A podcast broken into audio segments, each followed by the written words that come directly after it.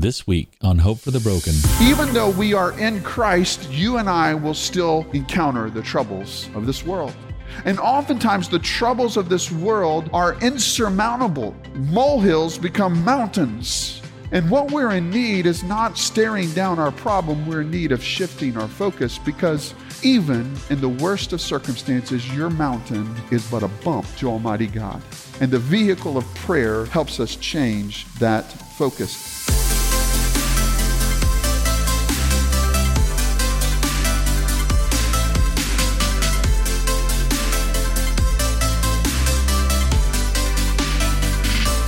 Welcome to Hope for the Broken, the audio podcast ministry of Trinity Baptist Church in Mount Pleasant, Texas. I'm your host, Austin Mahoney. We exist to become a gospel centered community redeeming brokenness through hope in Jesus Christ. At Trinity, we believe we are all broken and in need of the redeeming hope found in Jesus. For more information about our church, visit us on our website at trinitytx.org. This week, we continue our series called Made New. Here's our pastor, Chris Wigley, with part two titled A New Focus. Last week, we launched a teaching series that we entitled Made New as we're working our way through the Old Testament book of Ephesians. And what we discovered is one of the major themes throughout the book of Ephesians and Paul's letter to the church in Ephesus that was ultimately distributed to all the churches in the region. One of the major themes is this idea of new life found in Christ. And so that has a profound impact on the way in which we live our lives. And last week we talked about how we have a new identity and that 12 times in the opening verses of Ephesians chapter 1 that Paul says in Christ or its equivalent. That Paul wants us to understand our new identity in him and the profound implications that that has on our lives. Today we're going to talk about a new focus a new focus. So I want to invite you to take your Bibles, if you have not done so already, open it up to the New Testament book of Ephesians, and we will be working through verses 15 through 23 today. For a long time, I have enjoyed 2020 vision. I have never needed to wear glasses or contacts for any reason. I was one of those guys that whenever you went to the driver's license, you know, and they made you, I don't know if they make you do this anymore. I'm going to show my age, but you had to look into that little deal, you know, and you had to read a certain line.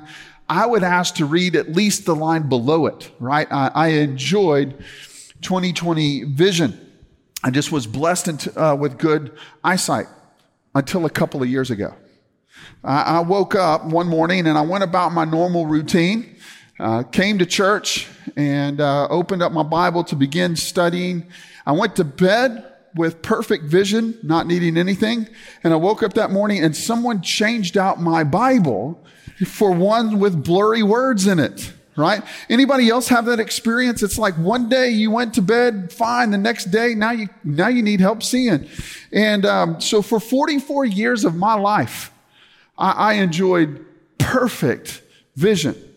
And then a couple of years ago, I woke up to needing glasses. My family and I have become friends with a couple of local doctors, eye doctors here in town. And, and so I would come across them uh, as we're out and about. And, and I would say, hey, listen, I think I need to set up an appointment. Something's wrong with my eyes. Well, what's going on with your eyes? Well, I can't read things as well as I used to. He said, let me save you some money. Go to Walmart and buy some reading glasses. And so I went and I, and I put on, uh, so I'm, I'm, trying them on. I put on uh, the 1.25 magnification uh, glasses, and all of a sudden my 2020 vision returned. And I thought, this is amazing. And so from that point on, I have been dependent upon glasses and even using them to read my notes here today. The problem was not the print of my Bible. The problem was not the print size of my notes. It was not in the need for better lighting and my surroundings. The problem lies within the weakening of my eye muscles due to my age. I was having trouble focusing on what I needed to focus on, and I needed a tool to help me focus. What Paul is getting at in our passage here this morning is that as new believers in Christ who have found our identity in Christ, we must leverage a new focus. And we need a tool in order to focus on this new thing, on this new life in Christ. And what we're going to discover in verses 15 through 23 is Paul is going to tell us the, the tool to use to change your focus, to change your perspective from the circumstances that are surrounding your life to that of Jesus Christ is the tool of prayer. And so this section provides for us one of the longest prayer sections in all of Paul's letters that are contained in the pages of the New Testament. You know, Jesus modeled prayer for his disciples. Remember, in what is known as the Lord's Prayer, he taught us, he taught his disciples how to pray.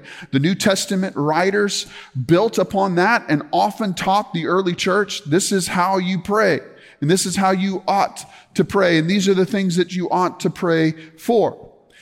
And what this teaches us is that prayer is essential and prayer is vital to living this new identity in Christ. Yet, if we're honest, if I'm honest with you, uh, prayer is often the last resort. Prayer is something that we often find difficult to do in our lives. Now, there are those that are prayer warriors. And you guys spend, you, you're like James, you got camel knees, right? You spend time on your knees. And us with ADHD, we find it hard to do that, right? And, uh, and I, I don't know about you, but sometimes in my prayers, I start chasing rabbits in my prayers, you know, and, and I forget sometimes that I'm even praying. But this tool of prayer is vitally important, especially as we uh, face the circumstances of our life. Because here's the truth. Even though we are in Christ, you and I will still encounter the troubles of this world. And oftentimes the troubles of this world are insurmountable in our view. These molehills become mountains in our lives. These struggles become monumental. These challenges become difficult to overcome. And what we're in need is not of staring down our problem, we're in need of shifting our focus because even in the worst of circumstances, your mountain is but a bump to Almighty God. And the vehicle of prayer helps us change that focus. I heard one pastor say uh, prayer is a declaration of dependence upon God. Prayer is the best way to gain a new focus. It is the single most powerful tool at the Christian's disposal. It helps to believers to take their eyes off of the things of this world and begin to focus on the King of glory. And so in this passage, I want to talk about four focal points of prayer. Four things that Paul teaches us about prayer. I want to share with you about the passion of prayer. I want to talk about the person of prayer. I want to look at the purpose of prayer. And finally, Paul teaches us about the power of prayer. Passion, person, purpose, and power. So let's begin by looking at the passion of prayer. What is it that led Paul to be a man of prayer? You read along in your copy of God's Word, verses 15 and 16 of Ephesians chapter 1. Paul writes, it says, For this reason, because I have heard of your faith in Lord Jesus Christ and your love towards all the saints, I do not cease to give thanks for you, remembering you in my prayers. A couple of key phrases here that point to Paul's passion for prayer. The phrase, for this reason, and the phrase, I do not cease. For this reason draws our attention to what we talked about last week. For what reason? Well, for the reason that I am in Christ, and beyond that, in Christ, verse 3, I've been given every spiritual blessing. In other words, Paul is driven to prayer in light of who he is and to whom he has access to. Now, as a follower of Christ, having been made new, having a new identity rooted in Christ, he now prays. For this reason. Romans chapter 5, verse 2 says it this way through him, meaning through Christ, we have also obtained access. Well, access to what? Access to Almighty God Himself by faith into this grace in which we stand. The writer of Hebrews in chapter 4, verse 16 says, Let us then with confidence draw near to the throne of grace. Draw near to the throne of grace that we may receive mercy and find grace and to help in time of need. How do we draw near to a holy God? It's through the tool, through the vehicle of prayer. Prayer says, or Paul also says that he is encouraged by the love of God's people toward one another. Look at verse 15 again. For this reason, because I've heard of your faith in the Lord Jesus. And what else? Your love toward all the saints. Not only had he heard of their faith in Christ, but also their love for one another. See, when you truly love others, beloved, you are compelled to pray for them. How many times do we focus our prayer times upon our own personal needs versus upon the needs of our fellow brothers and sisters in Christ? Paul, here in this section, prays for the Ephesian believers. And because it was distributed not just to the church in Ephesus, but to all the churches in the region, it is safe for us to assume that Paul was praying for all the believers. Beloved, you and I need the prayers of God's people, especially in times of need, but even in times of prosperity, we need the petitioning power of God's people on our behalf. The people around you need that. Ultimately, what Paul is saying is that the ability to approach God Himself coupled with the genuine love for believers, results in relentless prayer. He says, I do not cease. We also know in another book of the New Testament that Paul says, What about prayer? Pray without ceasing. The invitation here is that for this reason, in light of who we are, let's not cease praying and petitioning Almighty God. Because the gift that we've been given, because of who we are in Christ, beloved, let's go to the throne of grace and let's do so with boldness and do so often. Beloved, never cease in praying. The God of the universe, understand that the God of the universe has invited us into his throne room to lay our request at his feet. 1 Peter 5 7 says, casting all your anxieties on him. Why? Because he cares for you. Paul says, for this reason, I do not cease in prayer. Let me ask you a question. What is your reason? What is your reason to pray without ceasing? What fuels your desire? What fuels my desire to petition God in prayer? Here's what I've learned. Sometimes a deeper level of prayer, a deeper level of focus is triggered by times of adversity in our lives.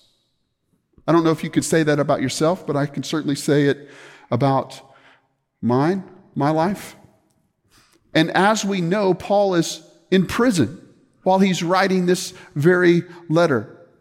He's encountered a great deal of adversity in his life where he feels called to be about sharing the gospel, yet he is sidelined in prison.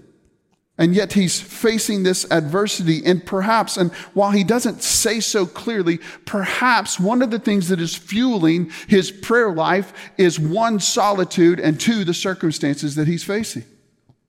We're often driven to the Lord in times of adversity in our life. I can tell you that there have been times in my life where I encountered challenges and it deepened my prayer life. There was a time not long ago that I received news that what led me to a place of uncertainty about my future. Uncertainty as to what I was up against. And it was in that season, beloved, that I've prayed like I've never prayed before.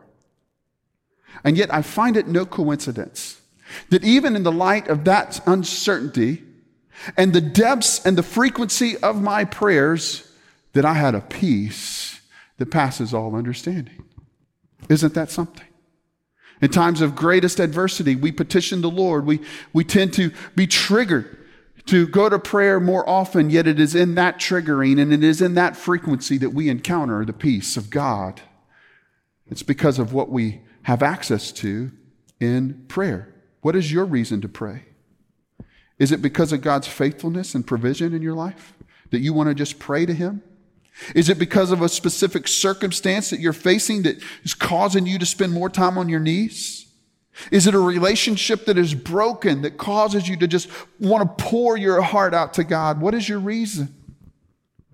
The truth is, we all have a reason to run to the Father, don't we? There is always adversity around us. Beloved, we should go to the Lord in prayer. The first focal point of prayer is the passion of prayer that Paul talks to us about. Secondly, is the person of prayer. When I talk about and make mention of the person of prayer, what I mean is the person to whom we are praying to. Look at what Paul says in Ephesians chapter 1 verse 17.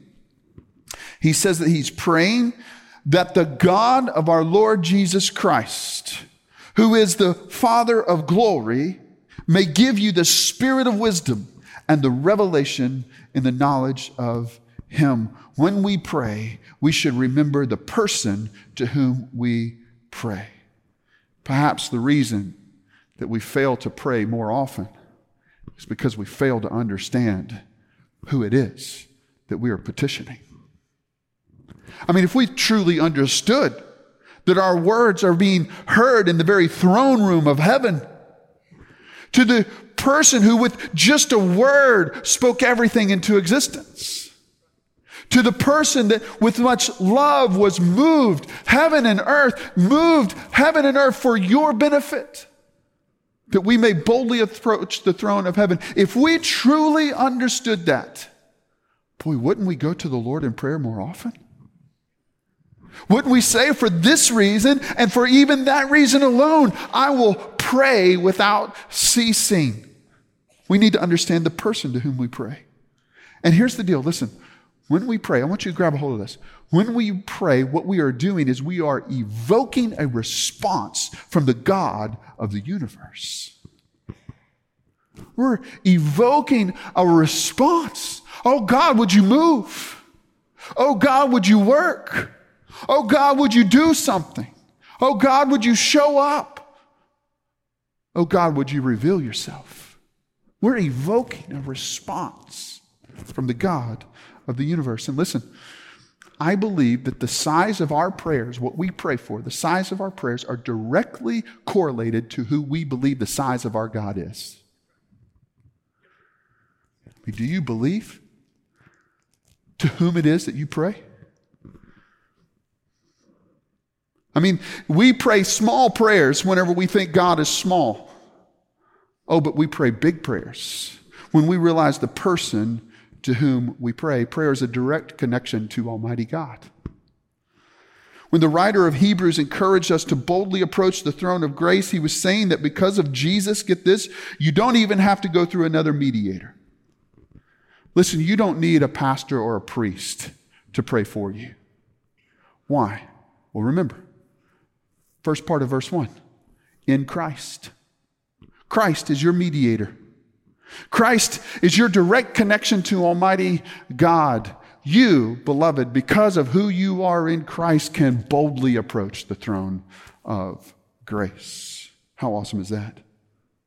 The same God that created the universe the same God that provided for his people in the wilderness, the same God that calmed the raging sea, and the same God that healed people in the pages of Scripture is the same God that you and I pray to today.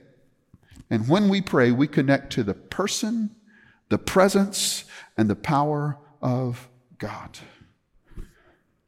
You know, I think sometimes we think, though, that God can't possibly be concerned with what I'm facing.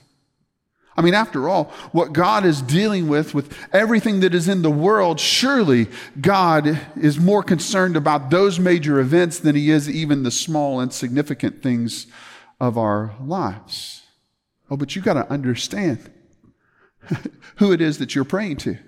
Yes, God is the creator of the universe. And yes, who are we that he is mindful of us? Oh, but beloved, his word says that he's very concerned about you. He invites you and me to petition him no matter how big the issue, no matter how small the issue. To borrow a line from a song, God is big enough to rule his mighty universe, yet small enough to live inside my heart. There is no thing that is too big, nor is there anything too small that we cannot petition the Lord God Almighty in. Paul is wanting to give us a new focus by teaching us the passion of prayer and the person of prayer. Thirdly, Paul talks to, to us about the purpose of prayer. Here's a question Scripture says that our Father knows what we need before we even ask Him. So why even pray? What is the purpose of prayer? Well, I think Paul answers that question. Look at verses 17 and 18 of Ephesians chapter 1. That, why pray? That the God of our Lord Jesus Christ, the Father of glory, may give you the spirit of wisdom and of revelation in the knowledge of Him, having the eyes of your hearts enlightened, that you may know what is the hope to which He has called you? What are the riches of His glorious inheritance in the saints? Paul begins verse 17 with the word that. That's a what's called a purpose clause. It answers a question.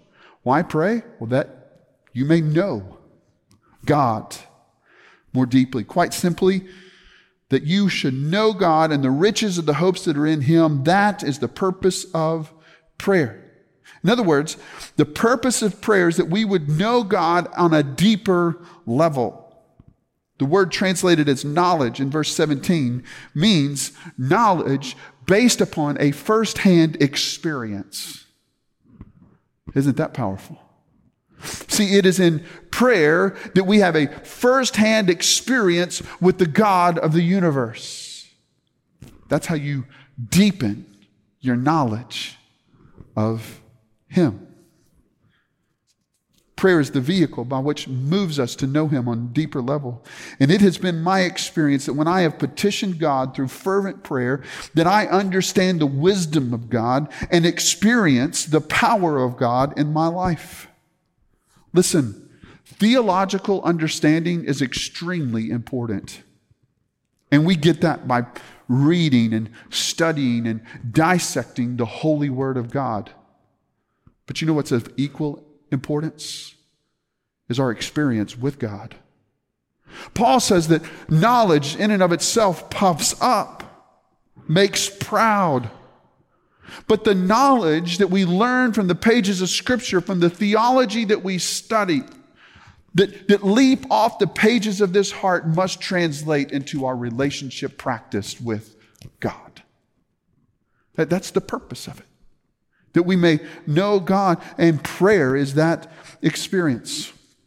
When I think about this prayer, I think about a specific instance in the Bible. I think about Moses' experience with God. Remember whenever he went up on Mount Sinai to receive the Ten Commandments? And the people of God did not go with him. They're down at the bottom of the mountain, and, and, and uh, Moses is gone for far too long too long to, to suit the Israelites. And you remember what they did? Uh, they fashioned an idol, a golden calf, and they began worshiping it and dancing to it and singing to it. And God, meeting with Moses, saw it and he said, Moses, look at your people. And Moses looked down at the mountain and he saw this idolatrous worship of the people of God.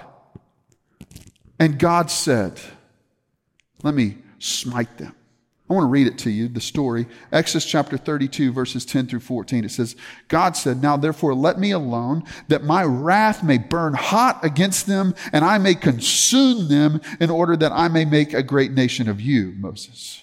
Verse 11. But Moses implored the Lord his God. You know what that is? That's prayer. Imploring the Lord his God and said, Oh, why does your wrath burn hot against your people whom you brought out of the land of Egypt with great power and a mighty hand? Why should the Egyptians say, with evil intent did he bring them out to kill them in the mountains and to consume them from the face of the earth? Oh, turn your burning anger. Relent from this disaster against your people. Remember Abraham, Isaac, and Israel, your servants to whom you swore by yourself and said to them, I will multiply your offspring as the stars of the heaven and all this land that I have promised, and I will give to you your offspring, and they shall inherit it forever. Verse 14, and the Lord relented from the disaster that he had spoken of bringing on his people. Some translations say God repented or God changed his mind. Why do I bring this up? I don't think God changes his mind. If he does, he's not Almighty God. He's not sovereign, but he is. So, what's going on there? I think God was driving Moses to prayer for the purpose of gaining his heart for his people. And it was only through the vehicle of prayer that Moses had that kind of experience. Don't you think that experience led Moses to lead differently? To pray differently? To have compassion on a whole different level? You bet it did. The prayer was probably more for Moses' benefit than it was for the people's benefit. And it was through that experience that he was changed. He gained the wisdom of God. You know, wisdom has been defined as understanding life from God's perspective. What greater way to understand God's perspective than through the vehicle of prayer? Paul says that we would have our eyes enlightened. In other words, that we would gain God's perspective. That's exactly what happened in Moses.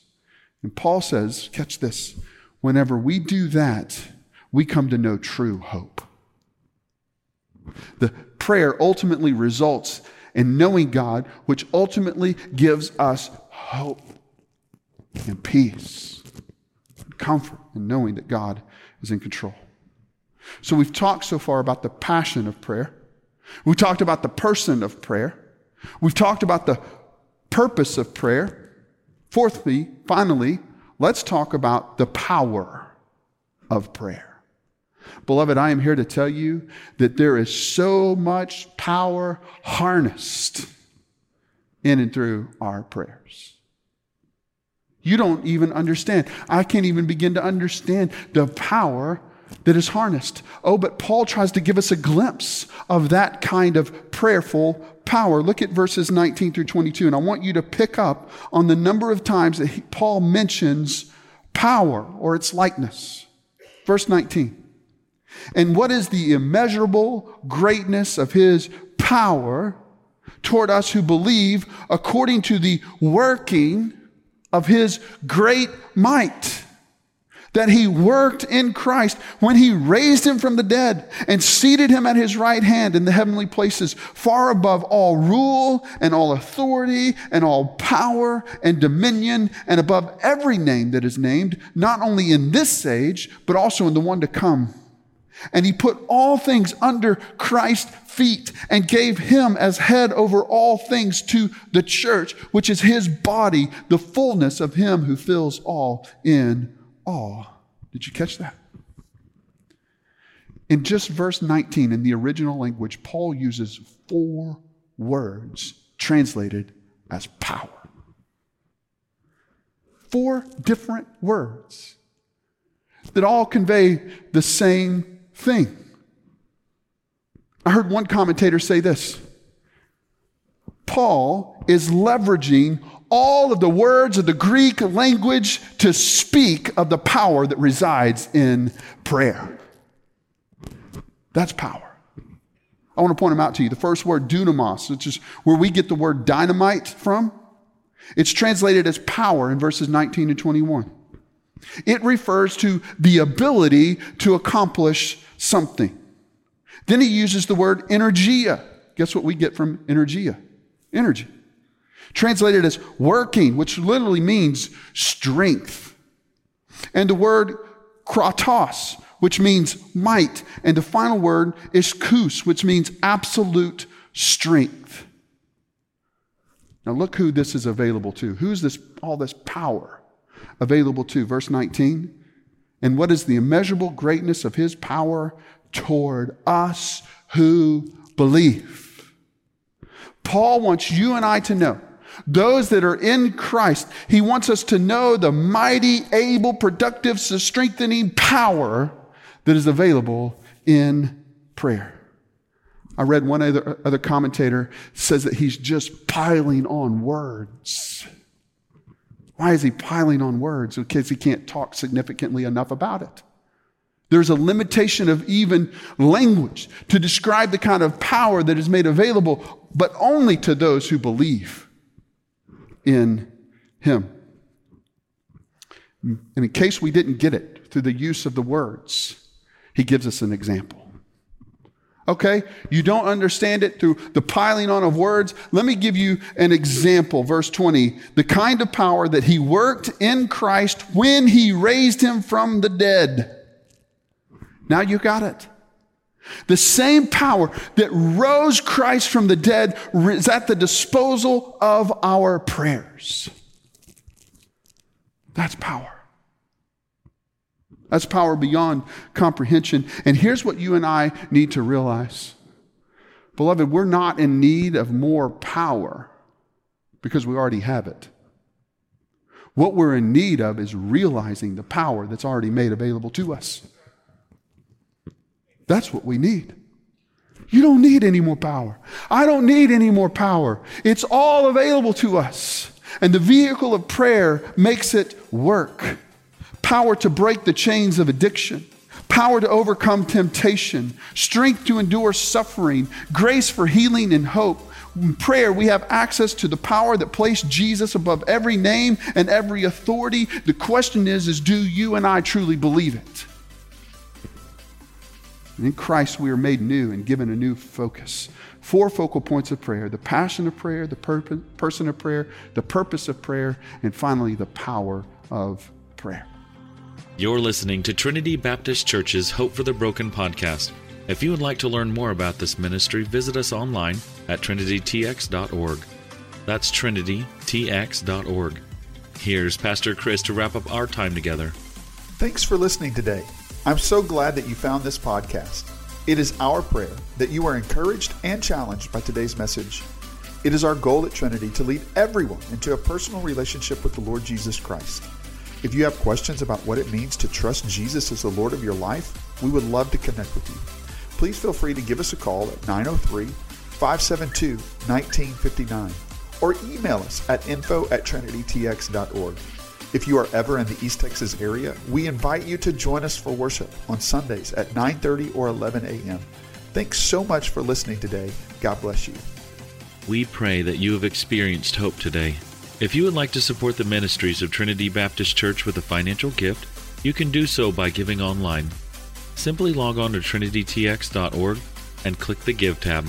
Be sure to join us next week as we look into God's Word on Hope for the Broken.